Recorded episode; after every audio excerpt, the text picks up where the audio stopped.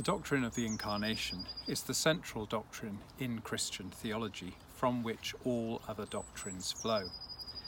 The person whom the disciples recognized as God among them became the Saviour who brought God's purposes to a climax, was identified with the Creator who had shaped his life to be for humanity from the very beginning, and became the source of the Holy Spirit who empowered the life of the Church. Søren Kierkegaard offers a parable to clarify the nature and purpose of the Incarnation. A king fell in love with a humble maiden. He considered how he might woo her. If he were to court her with the trappings of majesty, she might love him for the wrong reasons. Yet if he were to dress up as a person of her own class, her love, if it came, would be founded on deceit. Thus he must become a person of her own class if he was genuine in his desire to win her heart. For Kierkegaard, the idea that Jesus only seemed to be a human being, but was really a veiled form of God all along, an idea known as docetism, misses the point entirely. But Kierkegaard goes almost too far the other way and seems to suggest Jesus lost his divinity in becoming one of us. Here's 16th century German composer Hans Hassler's version of the crucial words from John's Gospel The Word became flesh.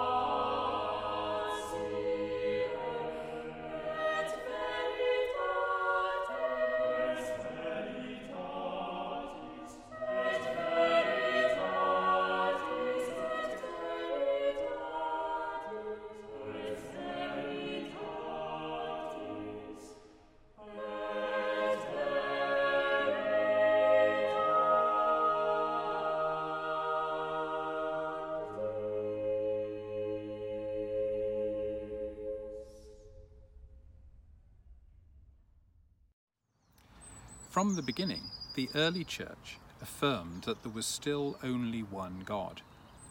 The fact that Jesus had been both God and human did not mean either that there were two gods, or that Christ was simply a temporary mode of God's existence, and thus that heaven was empty while Jesus walked on earth until he ascended and returned.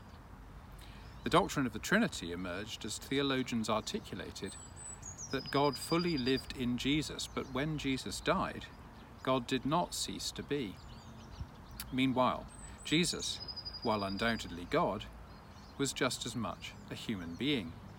Between the 4th and 7th centuries, discussion raged amongst theologians of East and West over how Jesus could have a human nature and will, and also a divine nature and will, while still being one person rather than two. The Chalcedonian definition of 451 preserved this understanding of Christ. It said Jesus was truly and fully human, fully and truly divine, yet remained one person. The hypostatic union names the way Jesus has both a human and a divine nature, but within one person. Here's the late 16th century Slovene Jakob Handl's Counter Reformation setting of a 14th century carol of Christ's birth.